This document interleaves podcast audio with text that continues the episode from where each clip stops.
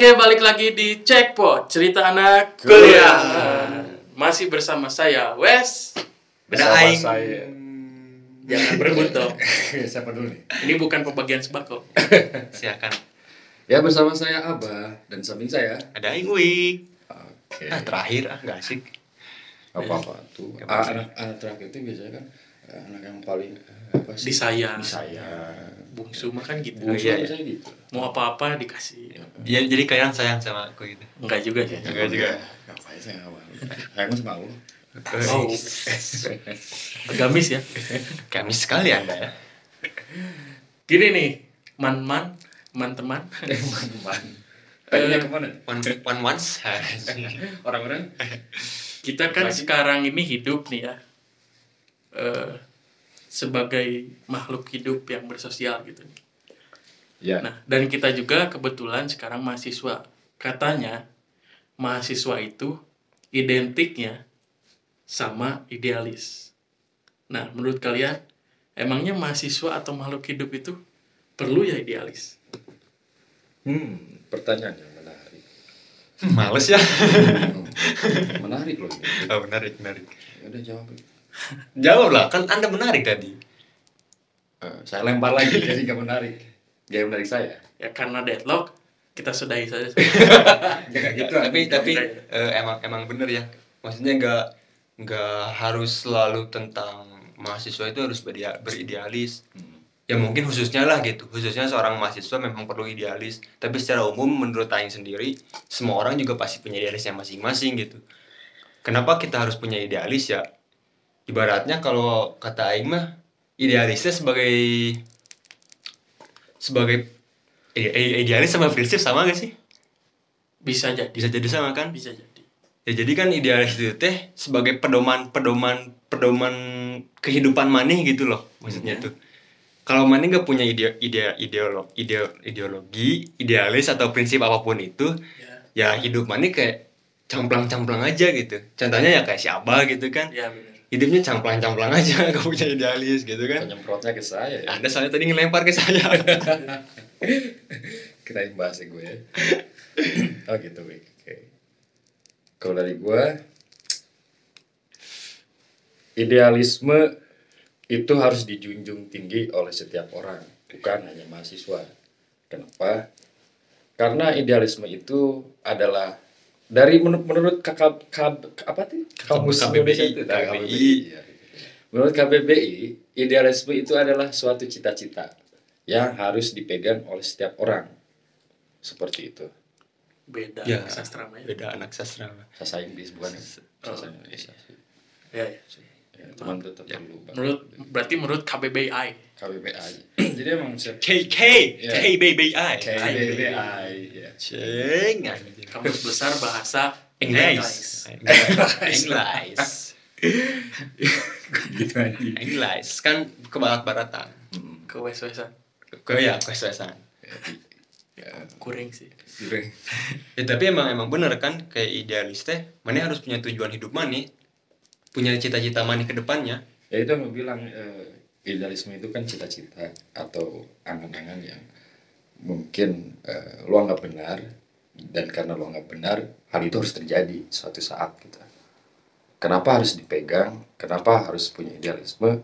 Ya karena eh, lu pasti punya cita-cita dong gitu. Lu pasti punya hobi atau apa pun itu yang pengen lu gerakin pengen lu wujudkan sebagai eh, tujuan hidup mana gitu Anjir. ketika lu udah punya tujuan atau goal setting gue yakin orang itu akan lebih eh, apa ya bergairah lagi dalam menjalani hidupnya bayangin ketika orang tidak punya idealisme dia tidak tahu harus melakukan apa di kehidupan Iya ini ya, bener. apa yang akan dilakukan jatuhnya bunuh diri Oh, Cing kita kayak ngedengar motivasi hidup gitu ya. Iya. kayak lagi diceramain sama orang tua gitu. Iya gitu. gue ada kayak dosen gitu Iya. enggak ya Enggak juga sih. Enggak, kurang. gue menurut gue gitu sih nanti kita bahas lagi soal itu kalau Wes sendiri gimana tadi kan anda nanya nih anda punya jawaban tidak Saya tuh nunggu itu sebenarnya. Ah, oke. Nunggu ditanya. Enggak gaitannya mah jago ngomong ya. Oh, udah aja diem gitu kayak. Aja, Nyimak. Untung nggak disembah. Waduh. itu, itu kayak kayak siapa ya? ya ideal idealis ya. Dari kata idealis aja itu ada mengandung kata ideal gitu. Ya kalau menurut US gitu ya ideal. Ideal itu pasti setiap orang ada gitu. Punya idealnya masing-masing gitu.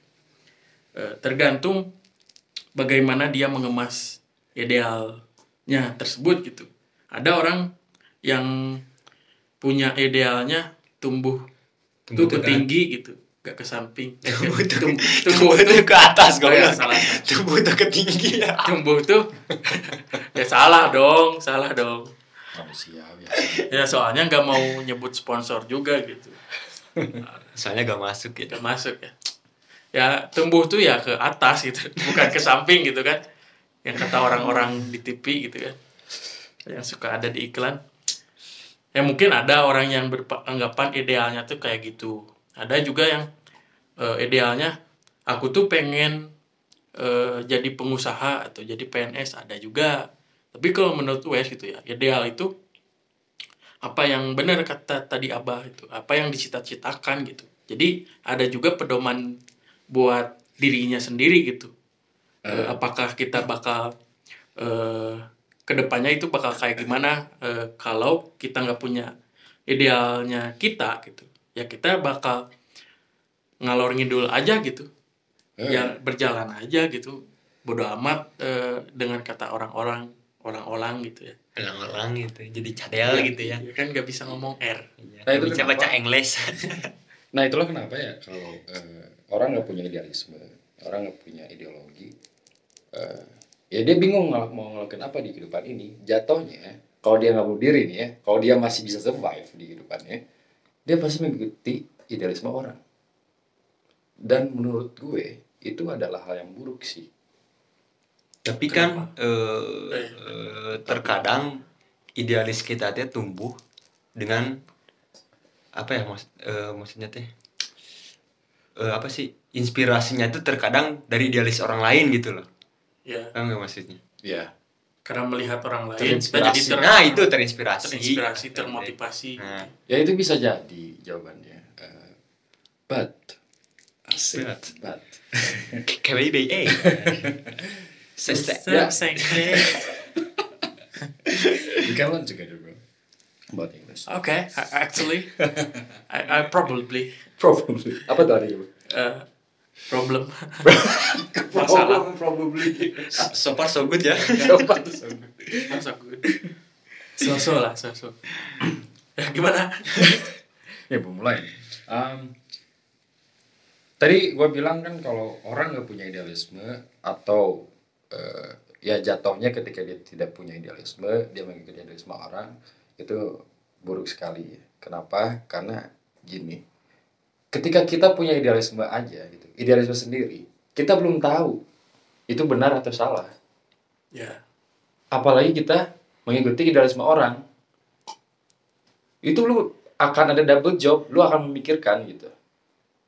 Kayak apa yang dilakukan orang itu apa itu baik buat gua apakah itu cocok buat gua apakah itu benar buat gua gitu kan.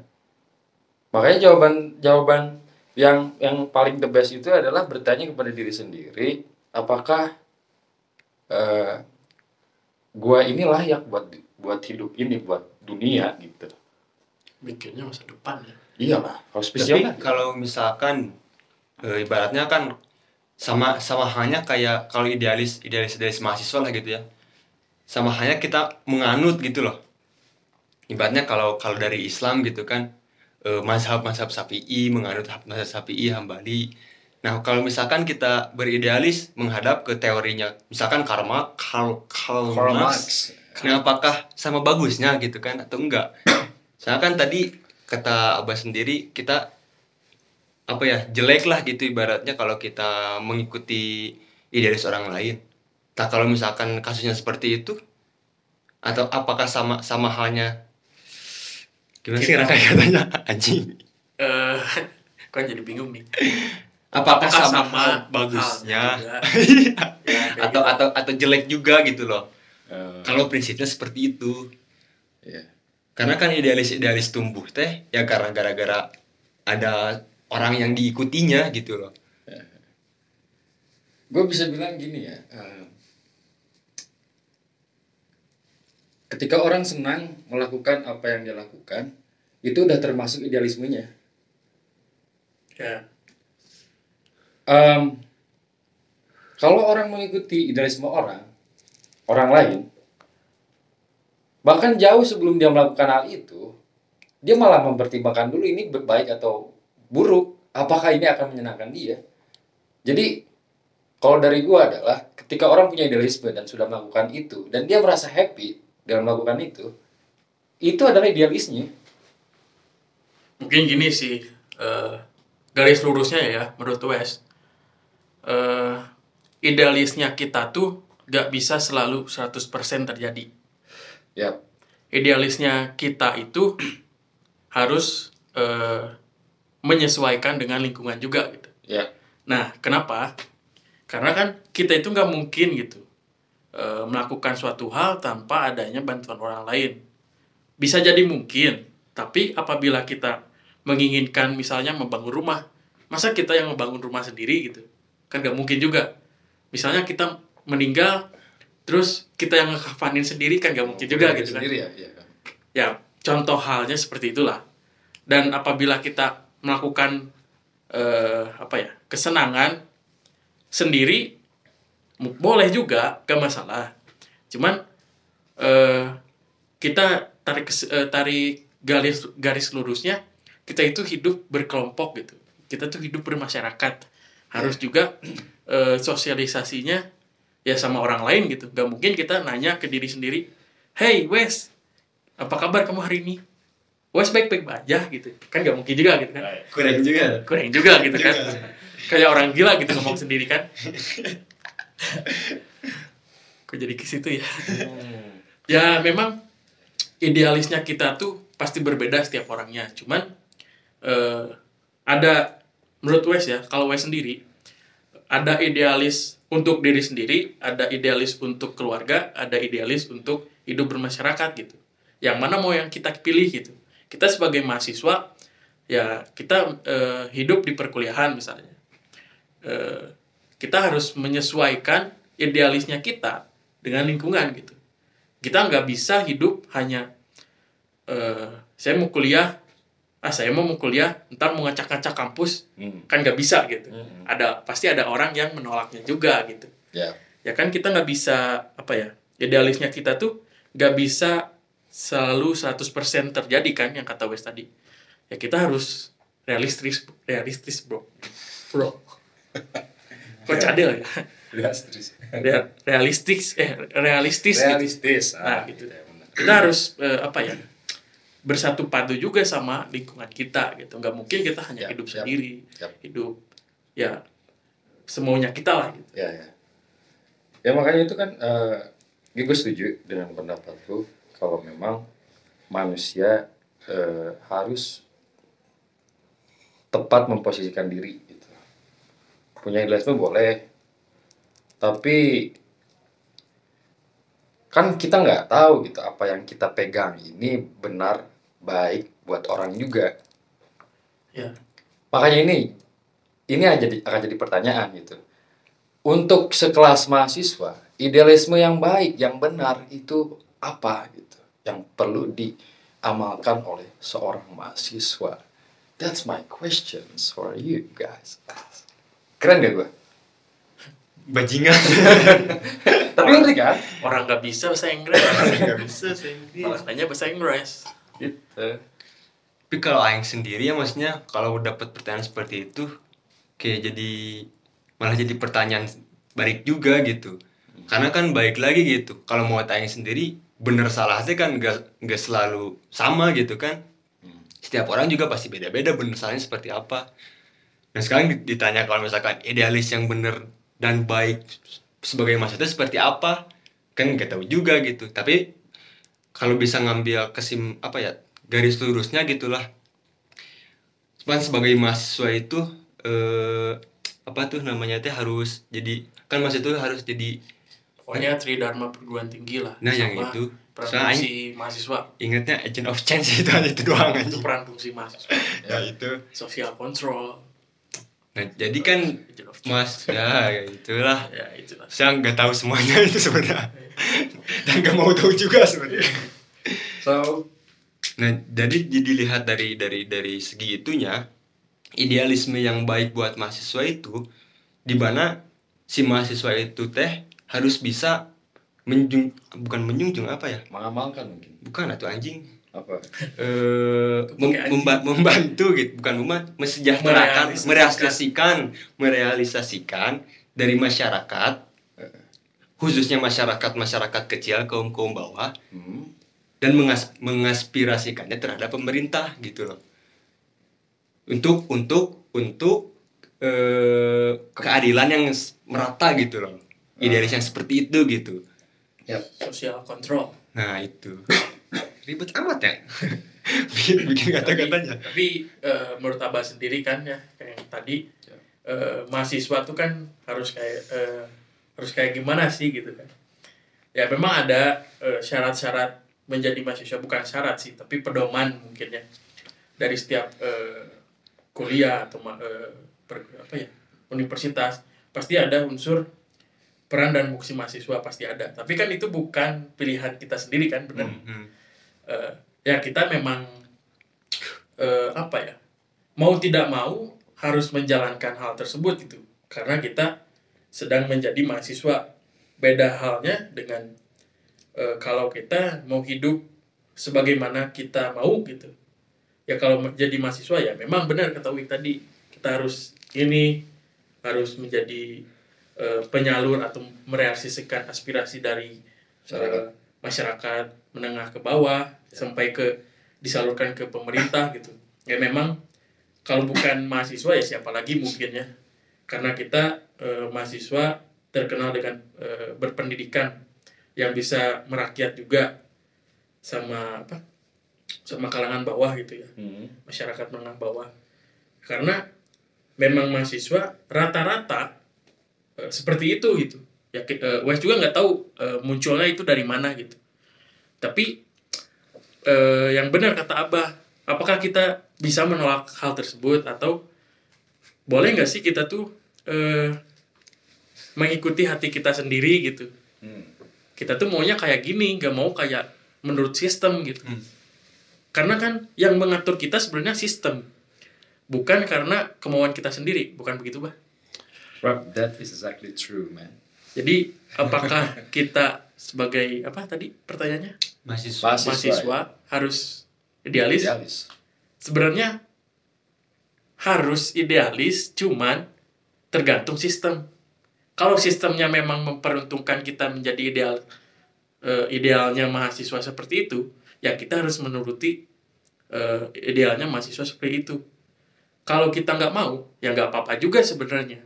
Ya karena kita kan hidup hanya untuk diri sendiri sebenarnya. Cuman ya kalau memang orang lain membutuhkan kalau wes ya ya wes siap gitu kalau wes juga bisa gitu sih Bang. Ya makanya itu kan bisa dibilang nggak sih kalau jadi mahasiswa itu berat tuh. Maksudnya eh, tanggung jawabnya besar gitu sebagai mahasiswa itu. Karena kan mahasiswa itu bisa dibilang eh, agent of change. I do agree. Eh, ya kan? alright alright Mahasiswa itu kan eh, kayak orang yang berpendidikan, orang yang sudah dinaungi dan mungkin ada undang-undangnya ya. eh, mahasiswa itu harus berperan seperti apa. Kenapa orang-orang memproyeksikan melabelkan mahasiswa itu adalah agen perubahan? Kan ini jadi pertanyaan juga kan. Kenapa harus mahasiswa gitu? Ya mungkin jawabannya tadi karena berpendidikan satu tingkat lebih tinggi dari orang yang lulus dari sekolah formal gitu. But menurut juga pertanyaan yang tadi eh, idealisme apa sih gitu yang seharusnya dijunjung oleh mahasiswa? Jawabannya mungkin tadi harus menjunjung tridharma ma- apa Perguruan tinggi. perguruan tinggi gitu kan. apa aja itu Pak? Saya lupa. lupa apa nggak tahu bahkan saya tidak pernah baca kayaknya kayaknya gitu tapi menurut gue gitu sebenarnya jauh sebelum jadi mahasiswa lu harus pikirin dulu gitu. Kenapa sih lu pengen jadi mahasiswa? Lu ketika mas jadi menjadi mahasiswa apa yang kejar? Akademis atau lu emang pengen demo misalkan? Karena mahasiswa itu kan identik dengan demo demo demo. Kayaknya asik gitu nyatuin kekuatan. Eh, dan eh, apalagi tadi tuh ya membantu kalangan menengah ke bawah Ya. Aspirasi. aspirasi, aspirasi segala macam menyalurkan kan Ya. Ya bingung anda ya. Apalagi Iya, yang mau. mungkin internetnya sedang drop bu- Buffering ya. Habis kuota kayaknya ya. ya gitu jadi emang mahasiswa itu eh, harus dipikirkan dulu em, apa keunggulannya apa yang harus apa yang harus kita lakukan menurut sistem juga gitu. Kalau misalkan kita punya idealisme idealisme perhatikan dulu eh, em, kira-kira ini bisa dilakukan tidak untuk wadah yang seperti ini gitu loh. Seperti itu sih dari gue. Tapi emang gini sih pertanyaan besar juga mungkin ya dari gue sendiri. Eh kita memang awalnya eh berkuliah untuk mencari ilmu ya Hmm. tapi setelah masuk kenapa banyak eh, idealis idealisme dari eh, orang lain atau dari perkuliahan yang mendorong kita buat kalian tuh sebagai mahasiswa harus eh, apa ya harus mengabdi pada masyarakat terus harus menjadi agent of change terus apalagi ya banyak lah gitu menjadi mahasiswa tuh. Yang Wes anehin gitu ya. Kenapa? Yang awalnya Wes sendiri gitu pengen masuk kuliah tuh hanya untuk belajar mencari ilmu dan tentunya mendapat gelar. Tujuan utamanya itu. ya untuk dap- eh, gampang mendapat kerja.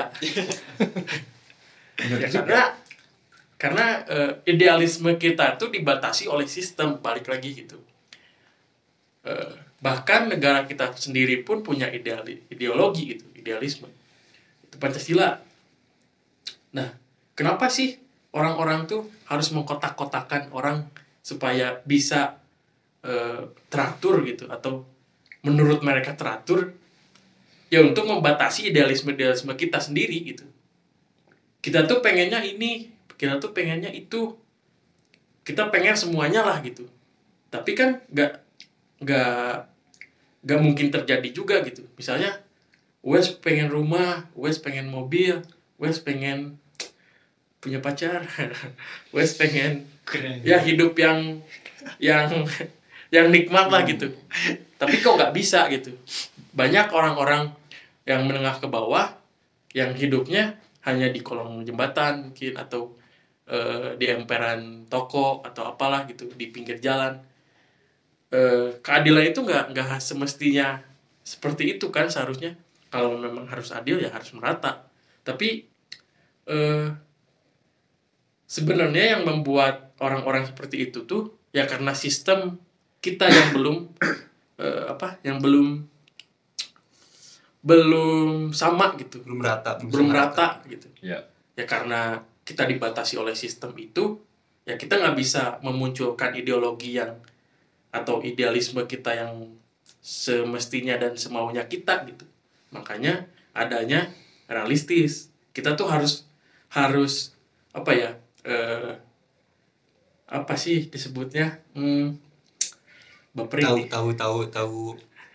Realistis. Itu. enggak eh, apa ya? Adapt adaptasi menyesuaikan. Ya penyesuaian diri gitu. Ya kita sebagai makhluk hidup punya idealnya masing-masing. Tapi setiap makhluk hidup juga walaupun punya idealisme pada akhirnya pasti realistis gitu. Ya makanya kita nggak bisa eh, melulu idealnya kita tuh kayak gini. Ah eh, Wesma pengen idealnya eh, dari awal sampai akhir tetap gitu. Dan kenyataannya nggak bisa gitu. Kita harus realistis dengan keadaan. Kita harus patuh dengan sistem patuh dengan adat patuh dengan lingkungan kita sendiri gitu. Hmm.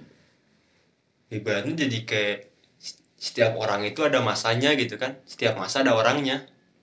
ya benar Jadi di saat sekarang kita beride- berideologi, ber, ber- punya idealis, idealis, tapi di, misalnya di saat, di saat kita udah lulus ya kita harus realistis gitu kita udah gak bisa lagi beridealis harus memikirkan lagi keadaan sekitar gitu apalagi kalau udah berkeluarga gitu kita kan harus mikirin biaya menafkahi istri biaya anak atau apa pun itu udah udah harus melupakan idealis sendiri gitu Hmm. Ya. Beas listrik. iya listrik. bayar listrik beas kan jadi rudet gitu udah udah gak bisa lagi beridealis gitu kan kalau udah gitu Jadi menurut apa orang masih bisa idealis gak sampai akhir hayat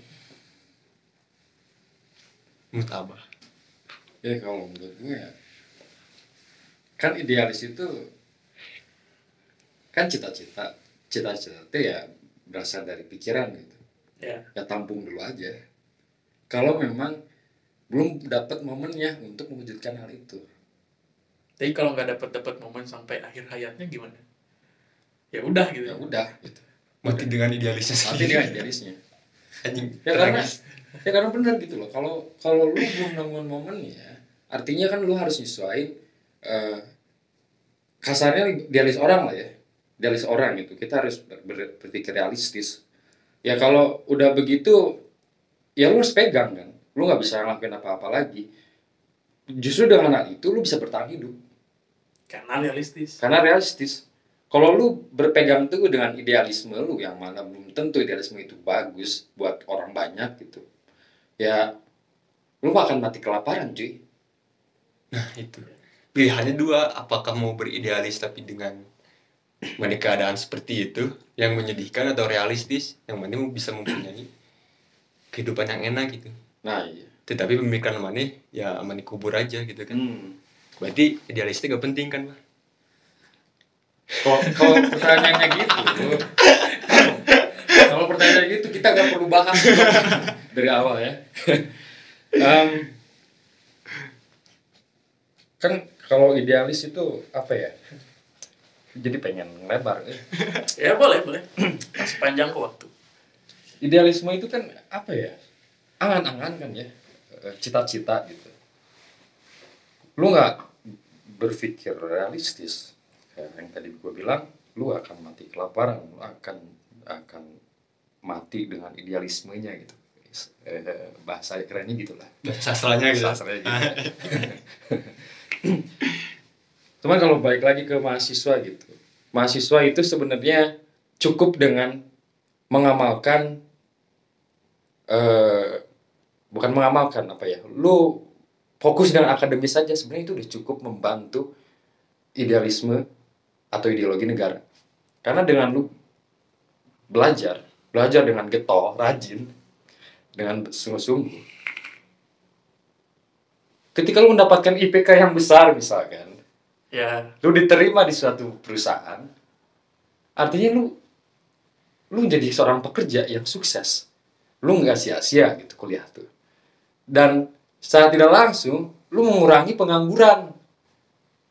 kalau dapat kerja Kalau dapat kerja, kalau enggak ya pengangguran ya, ya pengangguran. Oh itu lain, lain, lain cerita lagi ya. Soalnya kan kita nggak tahu juga ya.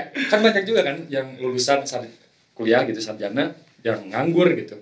Entah itu karena mereka mereka itu sulit mencari pekerjaan, entah karena eh, lapangan pekerjaan yang kurang atau mungkin eh, bahkan gue bilang ya banyak loh sa- lulusan sarjana yang pintar, yang jenius, tapi nganggur. ya Itu kenapa? Karena dia menjunjung idealisme, idealismenya. Dia nggak bisa menyesuaikan. Menurut orang, orang bisa berspekulasi seperti itu gitu. Nah, jelma pinter tuh terbuka pegawaian. Karena mana mungkin pegawaian itu cocok orang. Gitu. Kayak gitu deh. Ya, kalau Sunda gua bagus ya. goreng-goreng sih terlalu dipaksa gitu Tapi itu secara natural bro. karena nggak apa-apa sih setahu orang nilai kebudayaan Sunda mana jelek sih pak Lu belum tahu ini menurut kebudayaan Sunda gue jelek banget. Dapatnya gue terus mulai tahun ini anjir. Gitu. emang bener sih Ya kan? iya. Tapi kalau misalkan merujuk dari pertanyaan si West yang tadi gitu Yang mana? ya apakah kita bisa beridealis dengan apa sampai akhir hayat? Ya balik lagi sama, sama yang tadi kata Aing. Mana bisa beridealis sampai kapan pun. Tapi melihat keadaan juga di saat mana beridealis tapi keadaan mana tidak mendukung ya mana mau mau apa gitu. Mana gak akan bisa hidup kalau seperti itu bisa tapi ya survive mana harus lebih tinggi kalau seperti itu Iya. ibaratnya mana harus bikin lagi sebuah sebuah sebuah forum gitu untuk mem- merealisasikan idealisme ini sendiri Pertanyaannya satu sih. Idealis tuh bisa berubah gak? tergantung keadaan Berarti realistis, bukan idealis. iyalah ya iya benar benar sih benar Bener gak? benar Idealis tuh bisa diubah gak sih? Misal negara kita idealisme Pancasila, emang pernah diubah? Enggak kan? Berarti selama ini kita kita ngomong kayak gini terus orang-orang ah gua mah ideal eh, apa teh cita-citanya atau idealisme gua mah pengen jadi PNS dan sampai ah- akhir hayatnya pun nggak jadi jadi PNS itu baru idealis kalau misalnya di umur 20 23 eh, kayaknya gua nggak bisa jadi PNS ya udahlah jadi pedagang aja. Berarti dia realistis gitu dengan keadaan. Iya Pak. berarti idealis itu semestinya ada atau enggak sih? Dalam ada hidup kita. Ada ada sih. Seharusnya ada tetapi jangan terlalu dipaksa gitu. Loh ya itu udah cukup menjawab ya. Iya gak sih? Iya ya I do agree ya aing udah stuck soalnya. Gitu Bantu ya. banyak bantu ya bantu, bantu dong ya. Bantu dong. Enggak pertanyaannya idealis bisa diubah atau enggak? Enggak enggak. Enggak. Enggak bisa. Tapi kita idealis untuk diri sendiri kan? Gini deh Ya. kalau menurut gua bukan berubah mungkin kayak eh, idealisme akan tetap ada atau menghilang. Ataupun bertambah ataupun bertambah. Iya kalau di kalau berubah tidak bisa curang kalau berubah tidak bisa tapi menghilang. Menghilang itu karena keadaan atau karena apa? Ya kayak kayak kayak dari si US realistis berarti kan kalau seperti itu. Ya menghilang. Kalau merubah berarti lu menyesuaikan Ah, menyesuaikan dengan keadaan. Iya. kalau menghilang menambah. Kalau Ber- menambah. berarti lu terhambat dengan keadaan sekitar. Akhirnya lu memutuskan untuk ah kayaknya gue nggak bisa nih beridealisme seperti ini pertanyaan lagi nih. Idealisme itu muncul pas kapan sih? Wuh. apakah saat kita lahir? Apakah saat kita eh, menjadi anak-anak? Atau apakah kita saat sudah bisa berpikir masa depan? Kalau di saat lahir tidak mungkin ya sepertinya ya. Saya baru belajar anjing uh, aing pengen jadi seperti ini mana mengerikan gitu. Ya yang pas keluar dari rahim saya mau jadi PNS enggak pasti nangis kan. Kayak nangis anak aja langsung pengen jadi PNS Aduh. ya nggak mungkin juga sih ya. Nah dari kapan sih? Tapi kayaknya sih di saat masa-masa lagi puber. Hmm. karena di apa ya orang kalau lagi masa puber itu selalu gak stabil gitu loh pemikirannya. Pengen ini pengen ini timbullah sebuah sebuah pemikiran yang oh aing pengen ini. Oh aing pengen ini. Apalagi kan eh, jiwa-jiwa muda gitu kan. Ya uh pengetahuannya apa pun itu kan selalu meningkat gitu kan. Ya, mungkin dari saat itu sih kalau Aing.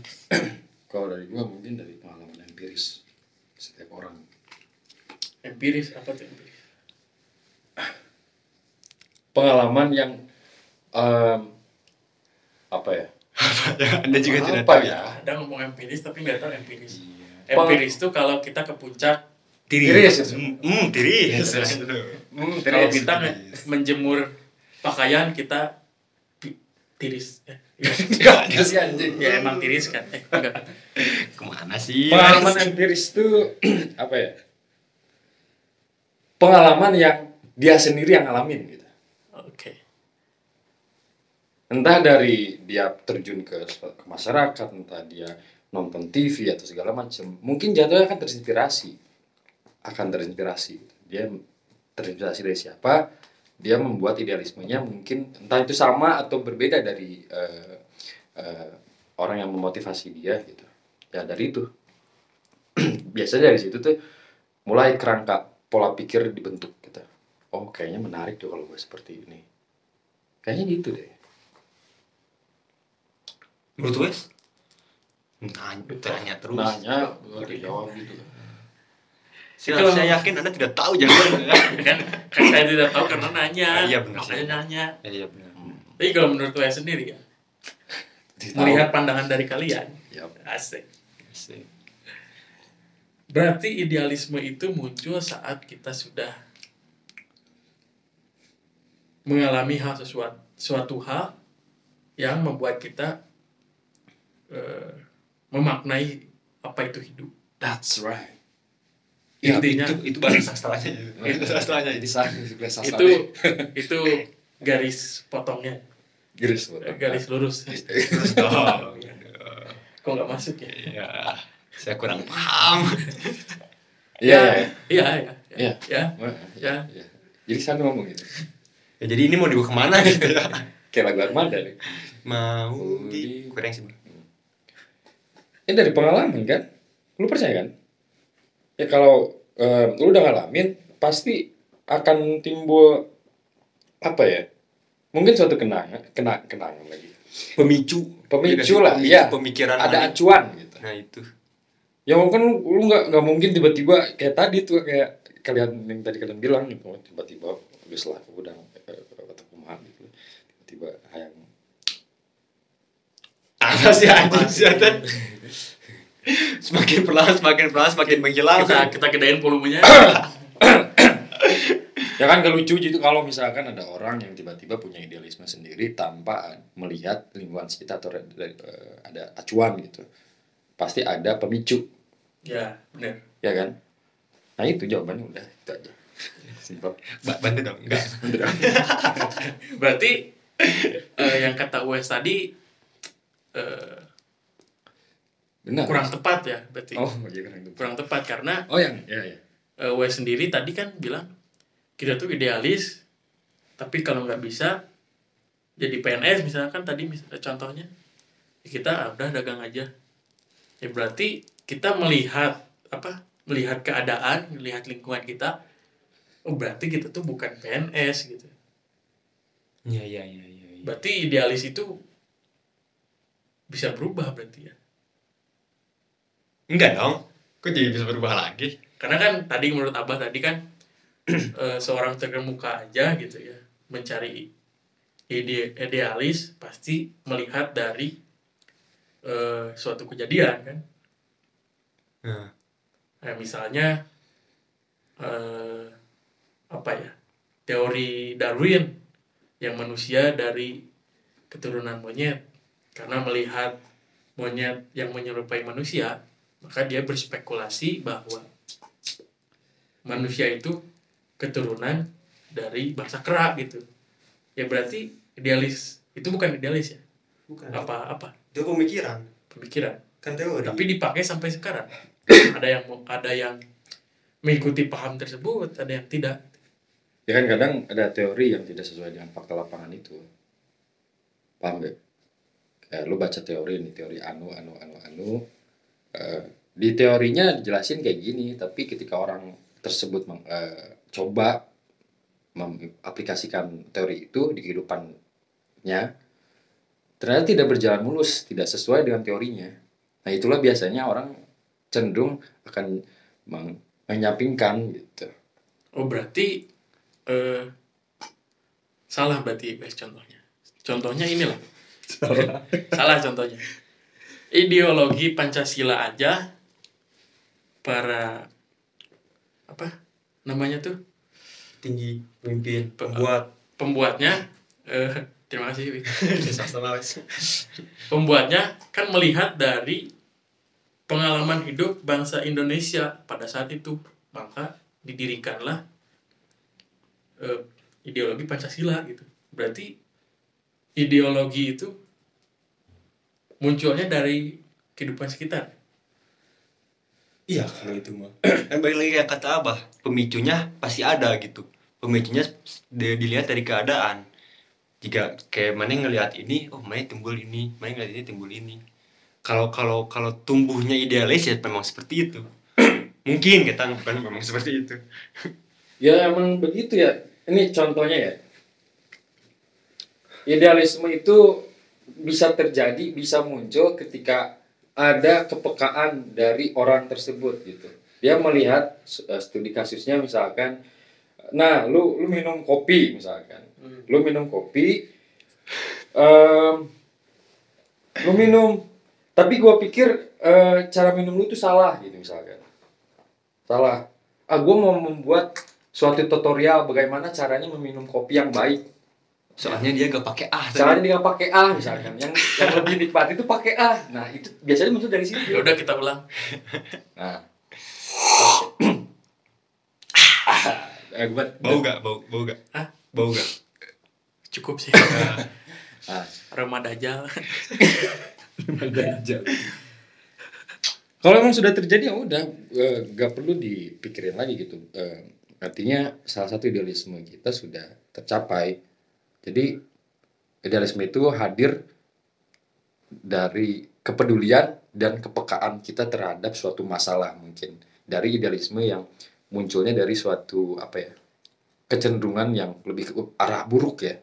Kan ada idealisme yang kayak dia nggak ngelakuin kesalahan apa pun tapi gue pengen jadi seperti itu. Itu juga idealisme cita-cita gitu. Ya. jadi ada dua macam idealisme. Lihat dari suatu permasalahan atau dilihat dari suatu kesenangan gitu. Hmm. Itu sih Berarti ideologi Pancasila bisa diubah.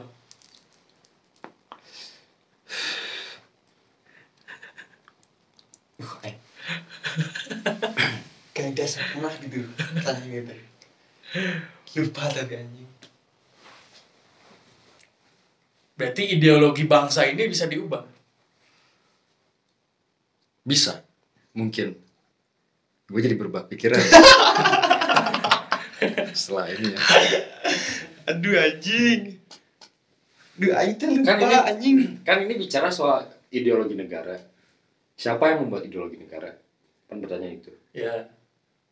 misalkan pemerintah lah yang berhak dan punya kewajiban mungkin atau ya punya hak lah untuk merubah itu karena kan pemerintah itu tugasnya adalah mena- menaungi atau membuat masyarakatnya negaranya itu jadi lebih indah makmur sejahtera. Mungkin ada kalanya gitu. Pemerintah berpikir wah kayaknya ideologi ini tuh nggak ber- berlaku lagi nih buat buat orang-orang Indonesia yang di tahun di, di masa ini tuh udah udah mulai barbar segala macem. Kayaknya ideologi ini terlalu kuno deh. Bisa aja berubah mungkin. Karena kan bisa bisa. karena ideologi kok ketahui karena tapi emang pernah rame pan Aisyah iya di Indonesia ini yang main kemarin tuh yang ideologi Pancasila mau diganti sama ideologi khilafah katanya.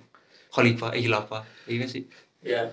Sempat dengar sih tadi ya anjing. dari Nah, kenapa gue bisa jawab ini? Gini bro, kan kata tadi lu wes ideologi itu kan macam-macam. Ada ideologi yang pure dari dari hati lu, ada ideologi yang lu lu sesuaiin dengan ideologi orang juga gitu, Nah, udah gitu kan? kita lempar berarti berarti ideologi kita bisa diubah dong. Ideologi yang mana dulu? Gitu. Ideologi kita sendiri. Ya kalau tadi lu, gak bisa. kalau lu aware sama orang gitu, Berarti realistis. begitu. Aing masih tetap gak bisa diubah. Udah itu. Gak bisa diubah. Kecuali ideologi bernegara. ideologi diri sendiri, idealisme diri sendiri berarti bisa diubah atau enggak gitu. Kalau lu orangnya humble mah ya udah ubah aja. Kalau lu emang eh eh, apa ya? Ah, aing yang nuturkeun ideologi orang ya jatuhnya egoisme kan. Ya itu sih. Ya kan ideologi dirimu sendiri. Nah iya. Nggak egois dong. Egois kan dili- dinilai dari orang lain. Nah, kenapa orang bilang egois itu karena belum tentu ideologi orang teh bagus buat orang gitu. Berarti kita bisa merubah diri, ideologi diri sendiri. Nah, itulah kenapa orang jawab eh, yang tadi yang tadi jawaban pertama teh apa? Bukan merubah tapi menghilangkan. Menghilangkan Dan orang masuk ke ideologi orang gitu. Hmm. Karena ya orang merasa ideologi ini tuh sudah tidak bisa bekerja lagi, sudah tidak bisa diwujudkan lagi karena ya orang-orang sekitar mungkin tidak akan menerima. Setelah menjelaskan, oh orang orang itu punya ideologi seperti ini loh guys, misalkan. Ya berarti Anda termakan oleh eh, lingkungan sekitar, berarti Anda realistis dong. Wah, semakin rumit ya, Bu. Makin bingung ya. Emang anjingnya, anjing. Mending kita udahin aja ya. Ya, karena di sini udah kayak di Gaza aja anjing. Banyak ini ya asap ya. Ya mungkin segitu aja karena kita udah ngalor ngidul ke sana ke sini tidak menemukan jawaban yang pasti gitu ya. Karena Wes sendiri yang membuat mereka bingung ya intinya ambil ambil sisi baiknya aja lah. ya dari percakapan kita. ya paling segitu aja. Terima kasih buat kalian yang selalu dengerin kita di Spotify tentunya. Eh, jangan lupa cek IG eh Cekpods. Di follow. Dan di follow Di-follow juga, juga tentunya. Dan buat kalian juga yang mau kasih saran, kritik ataupun apa pun itu bisa di komen atau di DM langsung ke Instagram kita. Ya, terima kasih yang udah mendengarkan. Sampai jumpa lagi di Checkpoint Cerita Anak Kuliah.